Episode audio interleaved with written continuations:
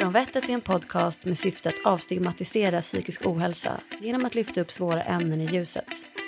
I vår podcast har medlemmar från nätverket Heja livet fått möjlighet att berätta ärliga historier om sitt mentala mående.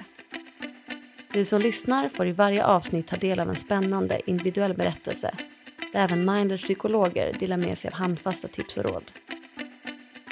Idag får ni träffa Caroline Solskär i podden. Caroline har hela sitt liv mått dåligt, känt sig annorlunda och överdriven tills en dag då hon äntligen träffade rätt läkare och fick diagnosen EIPS, tidigare kallad borderline. Dagens avsnitt handlar om att få och leva med en diagnos och psykolog Rebecka Dahlgren delar tankar kring det här.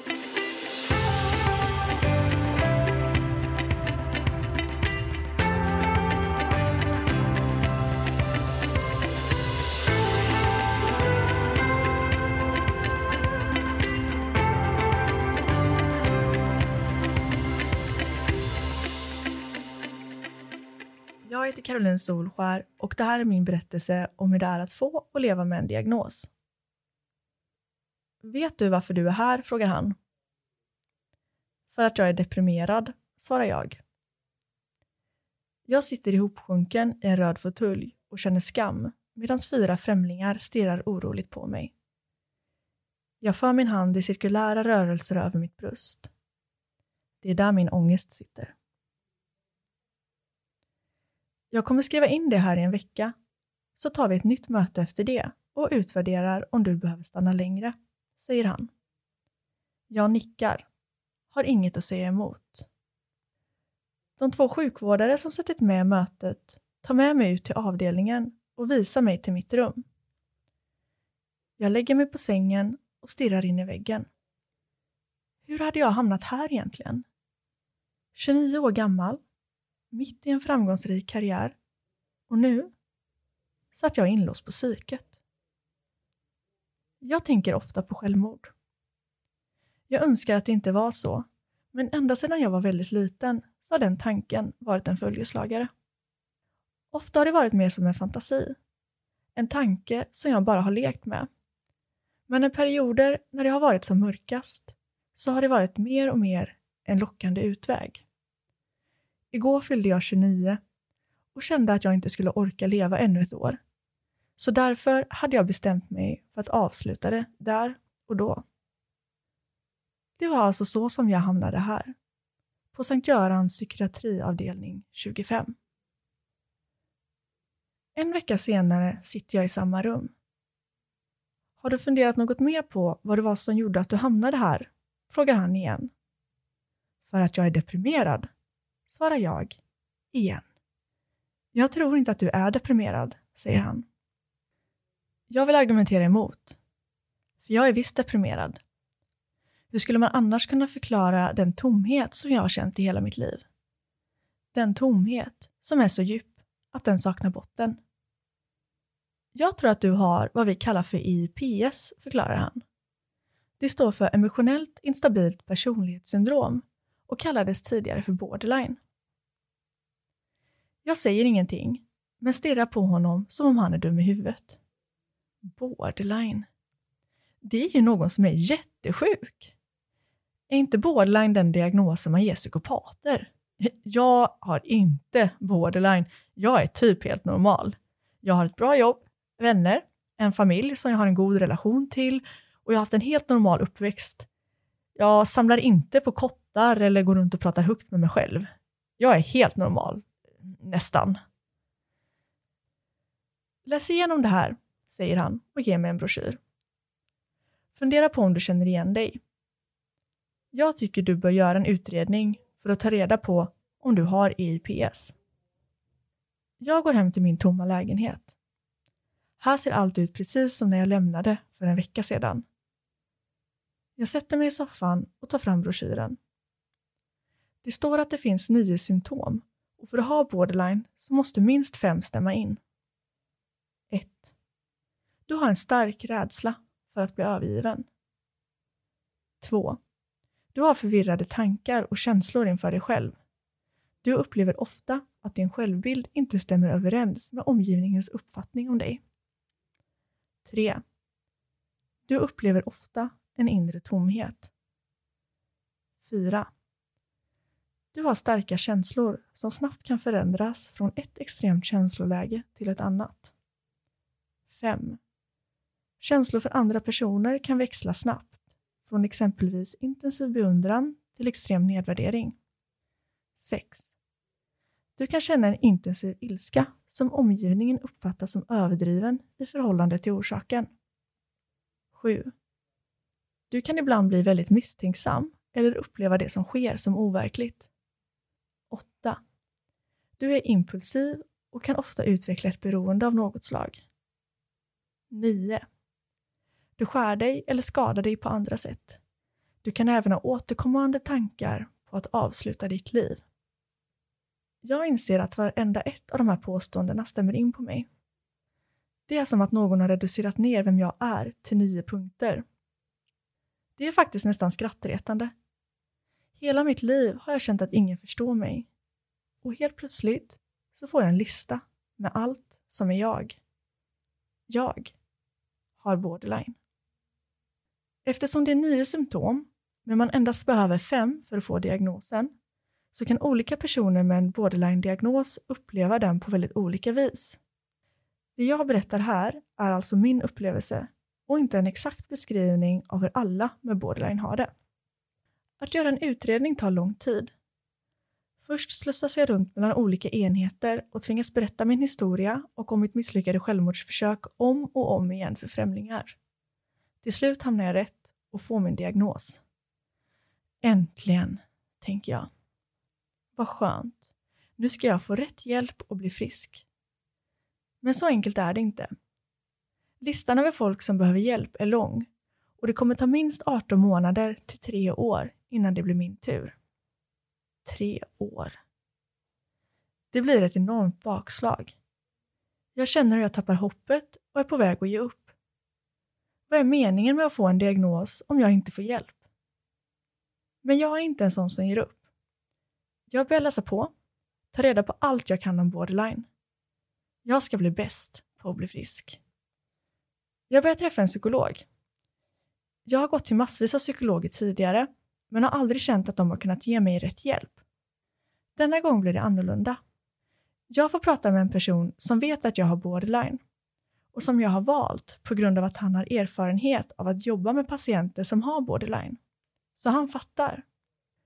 Till exempel så finns det en sak som man kallar för borderline rage, alltså borderline-ilska. Om du minns punkterna jag radade upp tidigare så är det här alltså nummer sex.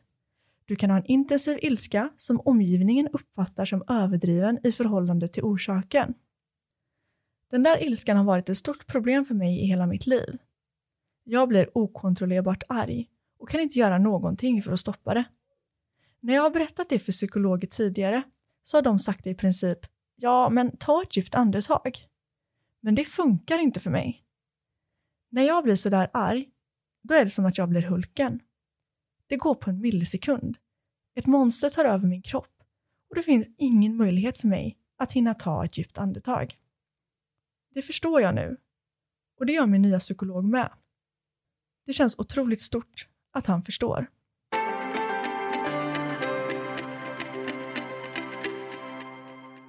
I hela mitt liv har jag känt att det är något som är fel på mig.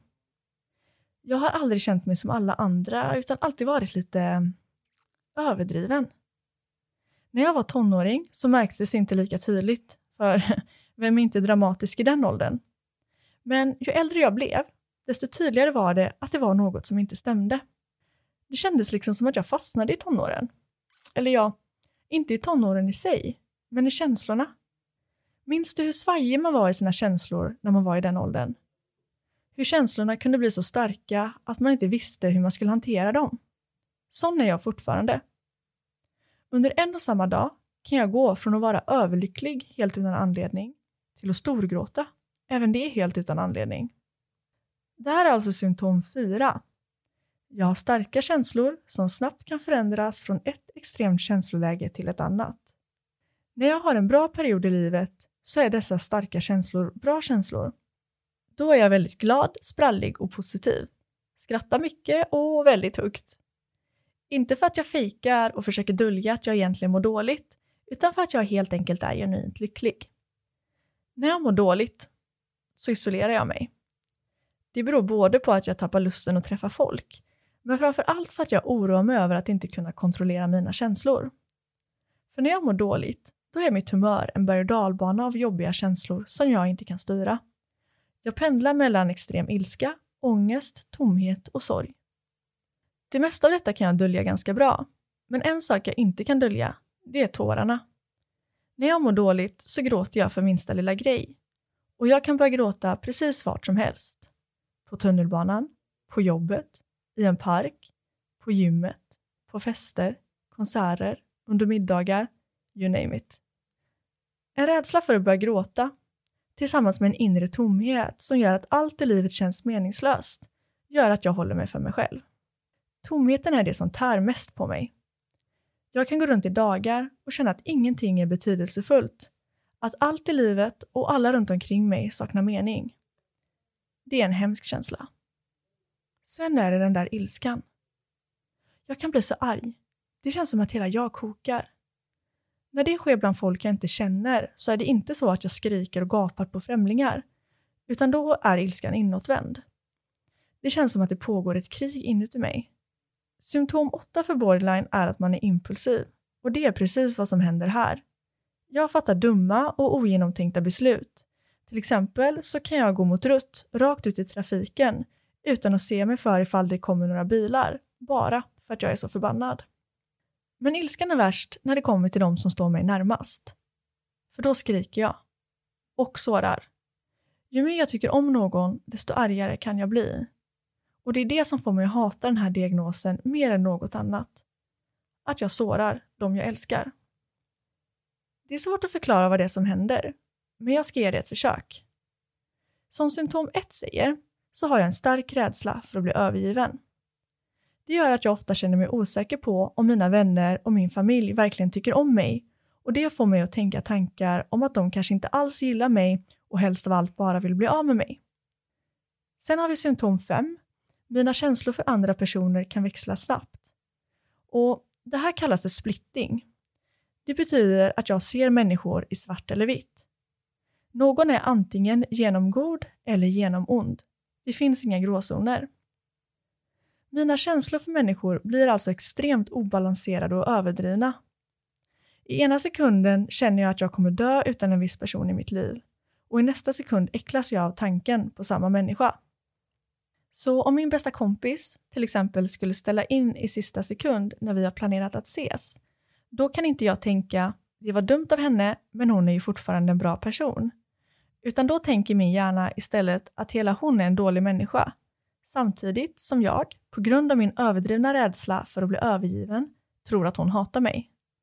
Och då blir jag arg. För ilska är min go-to-känsla. När jag känner mig sårad, hotad eller i underläge, då agerar jag med ilska.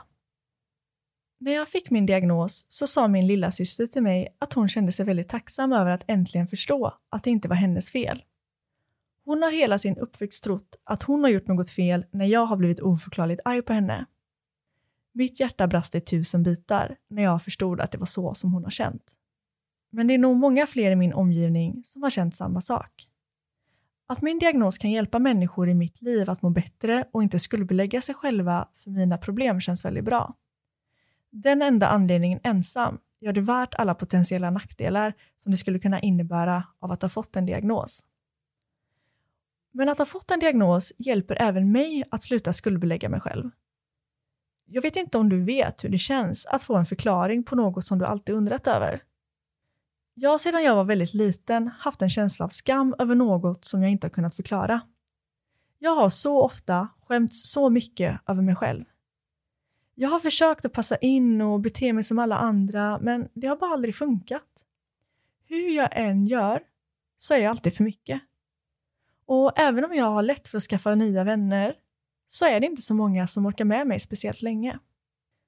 Jag minns en gång när jag var 15 och mina kompisar åkte på en resa men inte berättade för mig att de skulle åka. De ville inte ha med mig. Jag skulle bara förstöra resan, sa de. Och grejen är att jag vet att det var sant. Jag hade förstört resor förut. Jag visste ju vad jag gjorde för fel men jag visste inte hur jag skulle sluta. Hur kan man ändra på vem man är när allt man får som råd är att ta ett djupt andetag sluta vara så dramatisk? Jag har varit väldigt öppen med min diagnos från sekunden jag fick den. Ibland ångrar jag det. Tänker att det är dumt att vara så öppen. Borderline är en stigmatiserad diagnos som många har förutfattade meningar om. Till exempel har jag hört många som har precis samma förutfattad åsikt som jag själv hade. Det vill säga att borderline skulle vara samma sak som att vara psykopat. Men det är det verkligen inte. Om något så är borderline motsatsen. En psykopat känner ingenting, medan någon med borderline känner allt.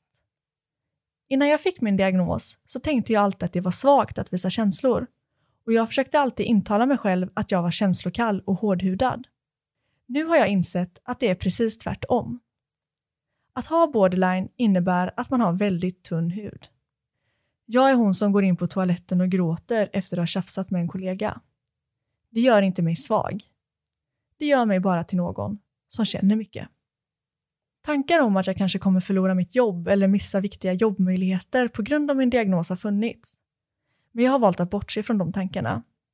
För det första, för att om en arbetsgivare inte skulle ge mig en möjlighet på grund av att jag har en diagnos, så är det ändå inte en arbetsgivare som jag skulle vilja jobba med.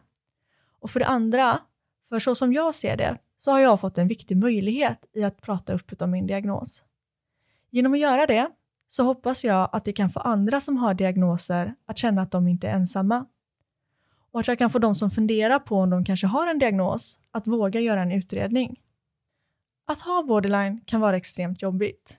Jag har dagar när jag skulle göra precis vad som helst för att få slippa att ha det. Men det finns också väldigt bra sidor. För när jag mår bra, då mår jag fan riktigt jävla bra. Jag kan känna sån enorm kärlek och lycka. Jag är som i extas. Då är jag ostoppbar. De känslor som jag kan känna på daglig basis tror jag att de flesta bara kommer känna vid några få tillfällen i livet. Men jag är liksom aldrig i mitten. Det är extremt sällan som jag skulle beskriva mina känslor som neutrala. Är jätteglad eller jätteledsen. Känner antingen för mycket eller ingenting alls. Ofta pendlar jag mellan dessa starka känslor flera gånger under samma dag. Det är någon påfrestande såklart och ger mig stark ångest. Men den där lyckan, den skulle jag aldrig vilja byta bort. Jag kommer alltid ha borderline-tendenser. Även om man kan bli frisk från borderline genom terapi så kommer det såklart aldrig försvinna helt.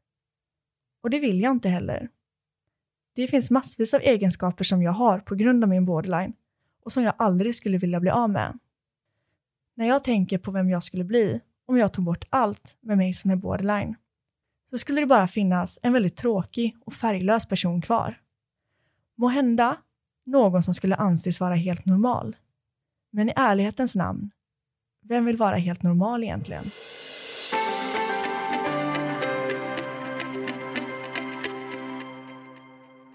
Jag heter Rebecka Dahlgren och jag är legitimerad psykolog på Mindler. Jag kommer prata om hur det kan vara att få en diagnos vid psykisk ohälsa. I det här avsnittet berättar Caroline om sin diagnos EIPS och jag tänkte börja med att berätta lite om det. EIPS är en förkortning för emotionellt instabilt personlighetssyndrom. Tidigare har det också kallats för borderline. Det är en psykiatrisk diagnos som kräver bedömningar och utredningar för att få. Som Caroline berättar så karaktäriseras EIPS av starka känslor som kan växla snabbt. De här känslorna kan ibland vara så starka att personen som upplever dem kan till och med koppla bort delar av sig själv eller verkligheten. Det kan då kännas som att allt är overkligt eller att man befinner sig i en dröm. Det kan också leda till minnesluckor, det blir svårt att minnas vad som har hänt eller vad man har gjort. EIPS kopplas även till ett inlärt beteende av att försöka reglera känslorna på ett vis som kan skapa problem för en själv i slutändan. Det kan leda till dåliga val och beslut eller att man skadar sig själv. Det här handlar väldigt sällan om att man vill något illa utan man försöker verkligen hantera det på bästa vis som man känner till. Det kan också hända att man har lärt sig ett dikotomiskt tankemönster, det vill säga ett slags svartvitt tänk som kan göra det svårt i allmänhet då vi ju lever i en värld fylld med gråskalor. Därtill är det vanligt att man är väldigt rädd för att bli övergiven. Man kan då ha svårt att lita på andra samtidigt som det kan kännas som att man behöver ha någon annan i sitt liv för att överleva. Beroende är också något många med EIPS utvecklar. På 1177.se står det en mer utförlig beskrivning av vanliga symptom på EIPS om man skulle vilja veta mer om just det.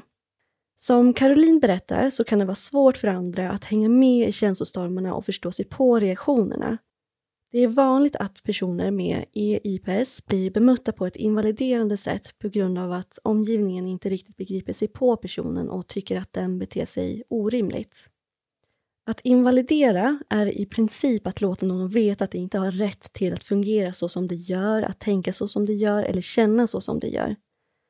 Det är till exempel att kalla någon för överkänslig, barnslig, säga att det måste växa upp, bita ihop, sluta tänka så mycket eller sluta överdriva. En del anhöriga väljer också att lämna personen eftersom de inte orkar finnas där längre. Eller vill inte vara en del av problematiken. Det här beteendena från omgivningen behöver inte innebära att de vill någonting ont. De försöker antagligen också sitt bästa utifrån deras perspektiv. Men allt det här är något som ofta driver på personens rädslor och svårigheter i och med att den får då likt ett kvitto om och om igen på att andra inte förstår och ändå bara lämnar en i slutändan. Som anhörig kan det vara hjälpsamt att tänka på att bemöta personen med ett validerande förhållningssätt. Att validera är inte att hålla med om allt eller säga att den andra har rätt. Det är snarare att bekräfta att man hört och förstått personen, för det är inte så konstigt att personen gråter hejdlöst när livet känns som att det är över. Det skulle nog både du och jag göra om vi stod vid livets brant. Att då säga att man förstår att det måste göra ont att känna att livet är över innebär inte att man faktiskt säger att livet är över för att man inte fick just en anställning på just det jobbet. Men det kan vara tröstande att få höra och hjälpa till i kommunikationen. Jag tänkte nu berätta lite mer allmänt om hur det kan vara att få en diagnos vid psykisk ohälsa. Vi alla känner säkert till någon som har något och därtill har vi garanterat personer i vår omgivning som bär på något som vi själva inte känner till. Det kanske till och med är så att just du som lyssnar bär på en diagnos. Psykisk ohälsa är ett brett begrepp som vården delar upp i två områden. Primärvården och psykiatrin. Primärvården bedömer och behandlar lättare till medelsvåra psykiska besvär som kan vara nedstämdhet, sömnsvårigheter och oro. Psykiatrin tar emot svårare problematik. Då handlar det om psykiska syndrom, sjukdomar och neuropsykiatriska funktionsnedsättningar. Det är exempelvis ångestsyndrom, psykossjukdomar och ADHD.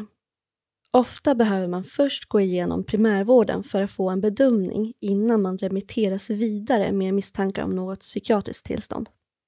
Det som kan vara bra att veta är att en psykiatrisk diagnos är ett namn på en samling symptom. För att bli diagnostiserad behöver man uppfylla kriterier för diagnosen. Det finns regler över vilka och hur många symptom man behöver uppfylla då. Allmänt sett ska det finnas ett långvarigt lidande där eh, yrket, studier eller kanske relationer blir påverkade.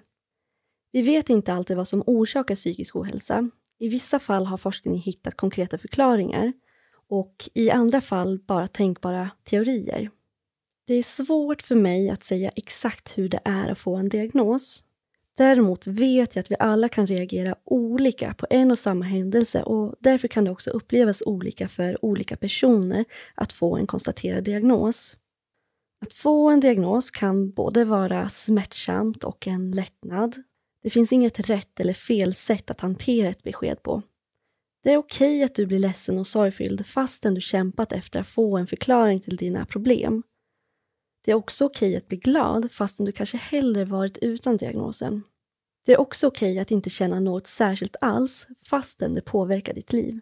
Det kan faktiskt vara så att diagnosen kommer som en chock. Man väntade sig kanske inte just den diagnosen, kanske inte ens att det skulle vara något psykologiskt, eller kanske inte ens att man skulle få en diagnos överhuvudtaget. Det kan därför vara en förvirrande tid. Det kan kännas som att livet vänds ut och in och som att man blivit påtvingad en massa förändringar man inte önskar. Det blir en ny verklighet att förhålla sig till som kan vara svår att navigera i. Det är inte ovanligt att man länge funderar på att något inte känns rätt. En del kan faktiskt ha känt sig annorlunda jämfört med andra i sin omgivning. De har kanske lagt märke till att andra inte upplever saker på samma vis som en själv, eller funderat på om livet verkligen ska vara så här. En del känner också att man behöver mer hjälp än det man redan fått och kanske till och med blivit bollad mellan massor av olika instanser för att få gehör någonstans. Vi kanske till och med fått kämpa för att ens få en bedömning och utredning. För dessa kan det därför vara skönt att få veta att det uppfyller kriterierna för en diagnos. Det är som att få ett svar på en fråga man burit på länge eller ett avslut på en vilsen resa. Det många tycker är positivt med att få en diagnos är att det ofta följer en del rättigheter såsom att få prova medicinsk och psykologisk behandling, hjälp i vardagen eller annat stöd som kan vara skönt att luta sig mot. Vissa diagnoser kan till och med krävas för att få tillgång till viss typ av vård och stöd.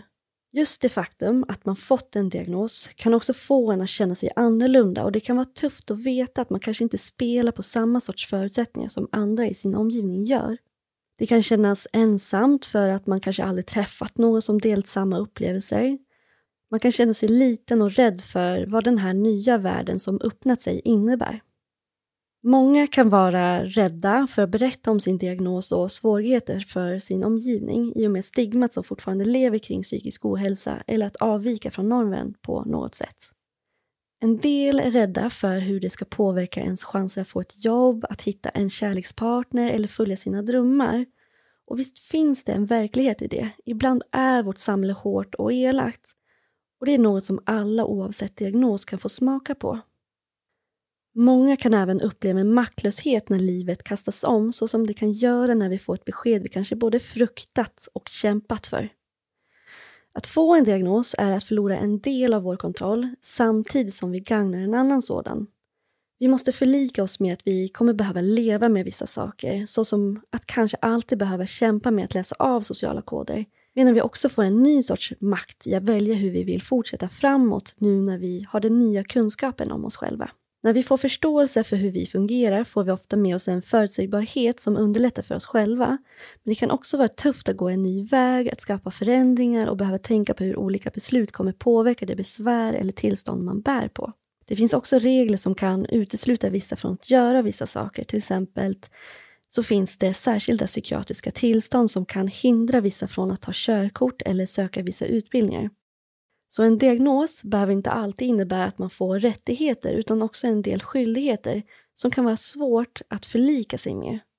Därför kan det också kännas orättvist. Jag vill fortsätta med att påminna om att vårt samhälle också kan vara vackert och stöttande om vi vågar ta del av det. Det är svårt att leva ett fulländat liv om vi är rädda för att få negativa upplevelser. Det leder oftast till att vi på ett onödigt vis begränsar oss själva. Det finns mycket vackert att hitta med att vara sig själv och söka sig mot det man vill. Ofta då på vägen hittar man de som hänger med och accepterar oss för den man är, även om vi fått utstå en del törnar under resans gång. Jag tänker nu berätta lite kort om vad som skulle kunna hjälpa oss på den resan. Om vi behandlar vår diagnos som en stor farlig hemlighet så är det inte så konstigt att vi känner oss ensamma och annorlunda. Det kan då istället vara bra att agera tvärt emot känslan och då välja ut personer i sin omgivning som man känner sig trygg med och berätta för dem om sin diagnos. Då ger vi dessutom våra anhöriga en chans att vara till bättre stöd i och med att de förstår oss bättre då. Ensamheten kan vi också mota bort genom att söka gemenskap i stödgrupper att få se och höra om andra med liknande svårigheter kan också öppna upp våra egna ögon för våra egna missuppfattningar eller skeva föreställningar så att vi kan landa i en mer balanserad inställning mot vår egen diagnos. Stödgrupper kan hittas i vården. Fråga då din vårdcentral eller mottagning vad de har att erbjuda.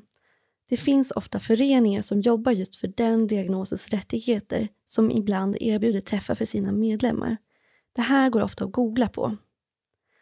Numera går det också att hitta flertalet grupper på Facebook för personer som delar samma diagnos, där en kan dela med sig av sina erfarenheter och ställa frågor och be om stöd.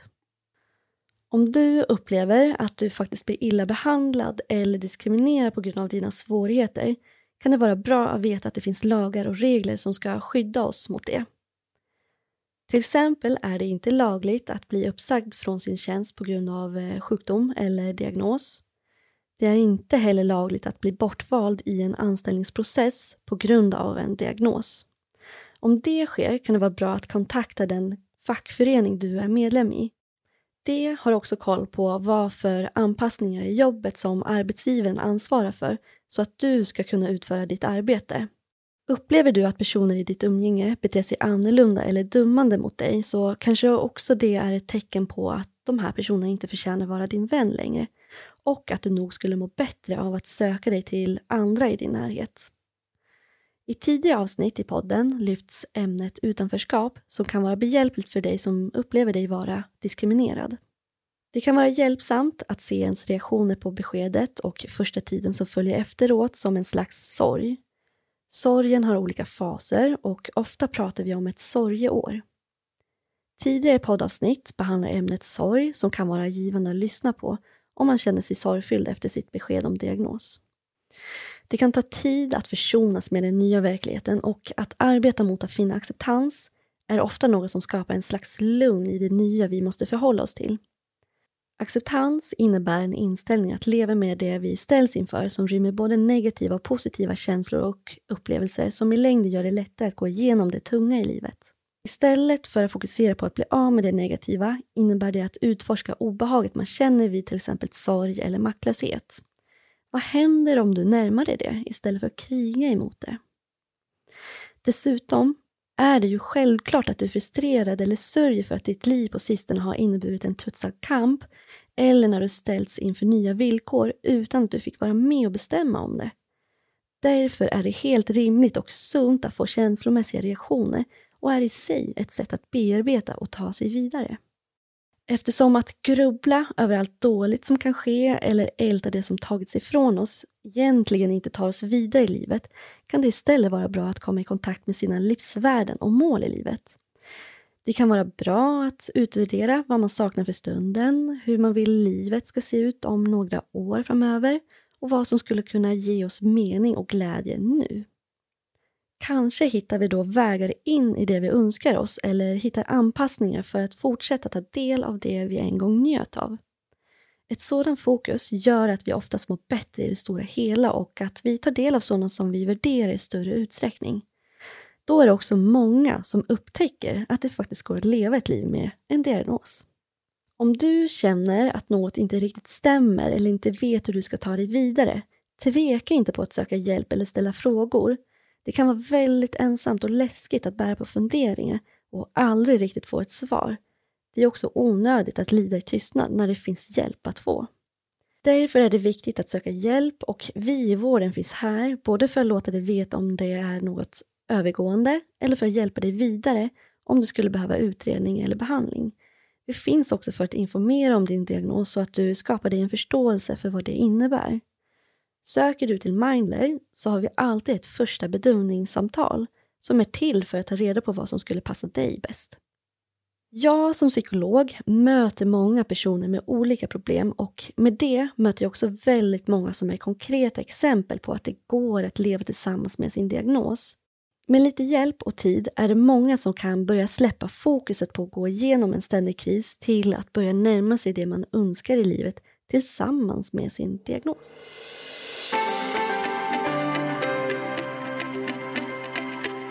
Tack så mycket för att ni har lyssnat på dagens avsnitt. Allt ni hör är berättarens personliga erfarenheter och psykologen lyfter ett generellt perspektiv i frågan.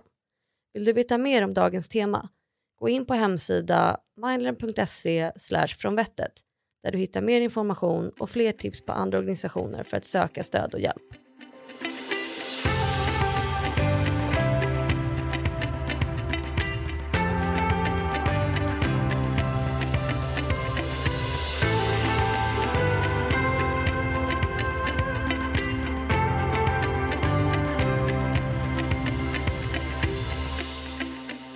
Om vettet i ett samarbete mellan Heja Livet och Mindler, psykolog online.